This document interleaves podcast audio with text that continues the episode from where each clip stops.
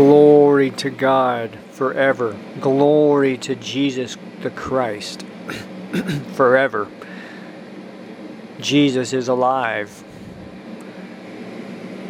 Father, Jesus, Holy Spirit, we give you this time. We're so grateful to be yours. We're just, uh, we're speechless that we can belong to you.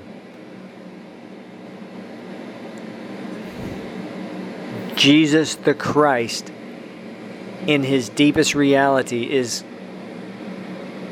glorious beyond description. His power, His might, His glory, His majesty beyond human comprehension. And yet, He says, I am gentle and lowly. He's the mighty Lord of glory, the King of glory, Jesus the Christ, the Son of God, and God. But he's also gentle, lowly. Another word for lowly there is humble. Humble. Uh, it's beyond comprehension. He He's everything to us. He's God Almighty and and he's the good shepherd who who leads those who know him. It's just glory to God. But it's his presence, the glory of the Lord. His majesty. and so I do want to give practical things to anyone who will listen. As we know Him, the Holy Spirit, who's the Spirit of Jesus, and we worship the Lord, and we, yes, we let the Bible, He reveals Himself through the Bible. Absolutely. Also, just, He's with us all the time. He says, I'm with you always, even to the end of the age. So he's within us, but he's all and he's all around us. Amen.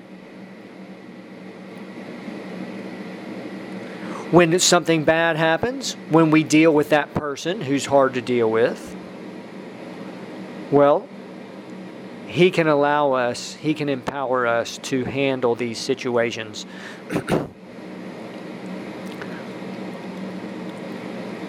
the glorious Lord the glory of the Lord is the Lord Himself.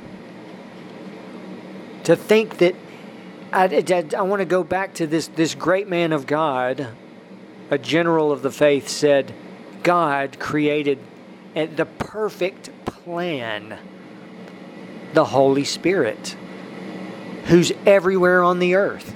Every person can know Jesus fully. It's unbelievable. God, they can know God Almighty fully, the, the, the God of the universe, and yet most people say no.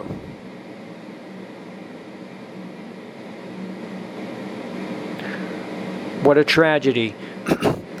and a tragedy that, that we think it's dead religion, and He's the most glorious, wonderful, beautiful being. We've just put together some descriptions that just so glorious.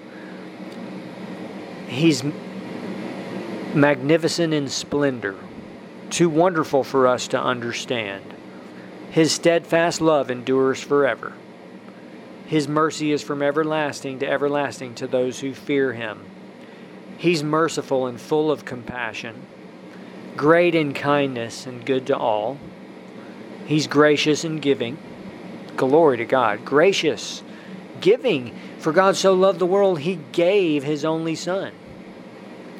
He's long suffering, slow to anger, patient, abounding in goodness and loving kindness, abounding in truth and faithfulness.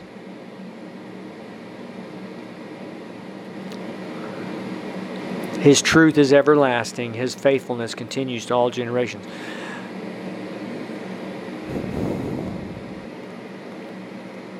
The glorious Lord. So beautiful, so wonderful. That's the one message, again, like I, I mentioned in some previous messages. Our ministry can have one message that's 20 seconds, 30 seconds. Seek the only true God with all that you have. Just go directly to Him until you find Him. And when you find Him, you'll find everything you've ever wanted. And then everything makes sense. Everything results from that. everything our personal life, our ministry, our our relationships. He opens the Bible, he reveals the Bible, he shows us that our past brought us to him. He reveals to us that it's him who saved us, that he's done everything.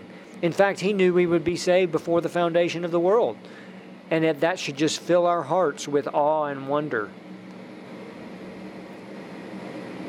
and and and we go and we'll and that person will go from glory to glory one glorious revelation to another i do want to give a practical uh, short teaching here in exodus 25 through 27 and exodus chapters 35 through 40 are the most uh, d- detailed descriptions of the tabernacle.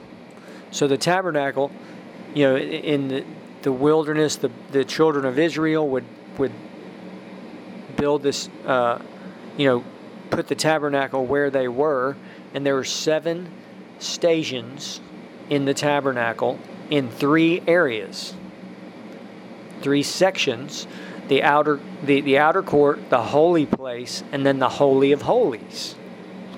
Three main locations and seven stations within those. The seven stations are the altar of sacrifice, that's Jesus, the Lamb of God, the laver, Jesus, the living water, the Holy Spirit, the living water, the table of showbread, Jesus, the bread of life, the golden candlestick, Jesus, the light of the world, the altar of incense, Jesus, the intercessor who intercedes for us. Amen.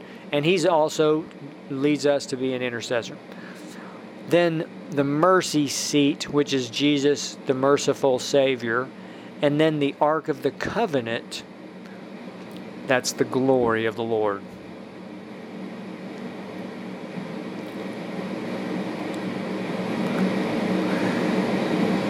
So, this is an, an eternal revelation as everything is in our most holy faith. And so, someone who's, you know, one aspect of it is when someone knows Jesus, then it's there's these seven, like, places that we go before we get to, to the seventh one, the glory of the Lord. So, the very first one, let's just, just briefly, I'll finish up with this. The altar of sacrifice, we know Jesus died for us. When we receive you know, salvation and we realize that He died for us, then we also offer our bodies as a living sacrifice, which is a privilege to do. So wonderful. Not it's not it's not a sacrifice that we're doing. It's the greatest privilege.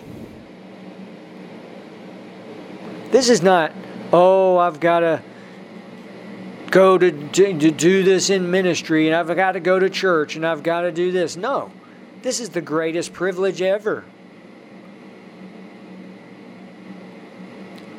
So we're a living sacrifice, and when we do that, you know, Jesus, one of his main messages was is that we we must die, our put our old nature to flesh, lo- uh, to, our old nature to death, lose our life, give up everything, hate our life, and if we do that, then, amen, we find the glorious Lord. Amen. That's and so that altar of sacrifice, I, I think mainly that altar of sacrifice, it's 99.9999% Jesus sacrifice, dying for the world, for us. Amen.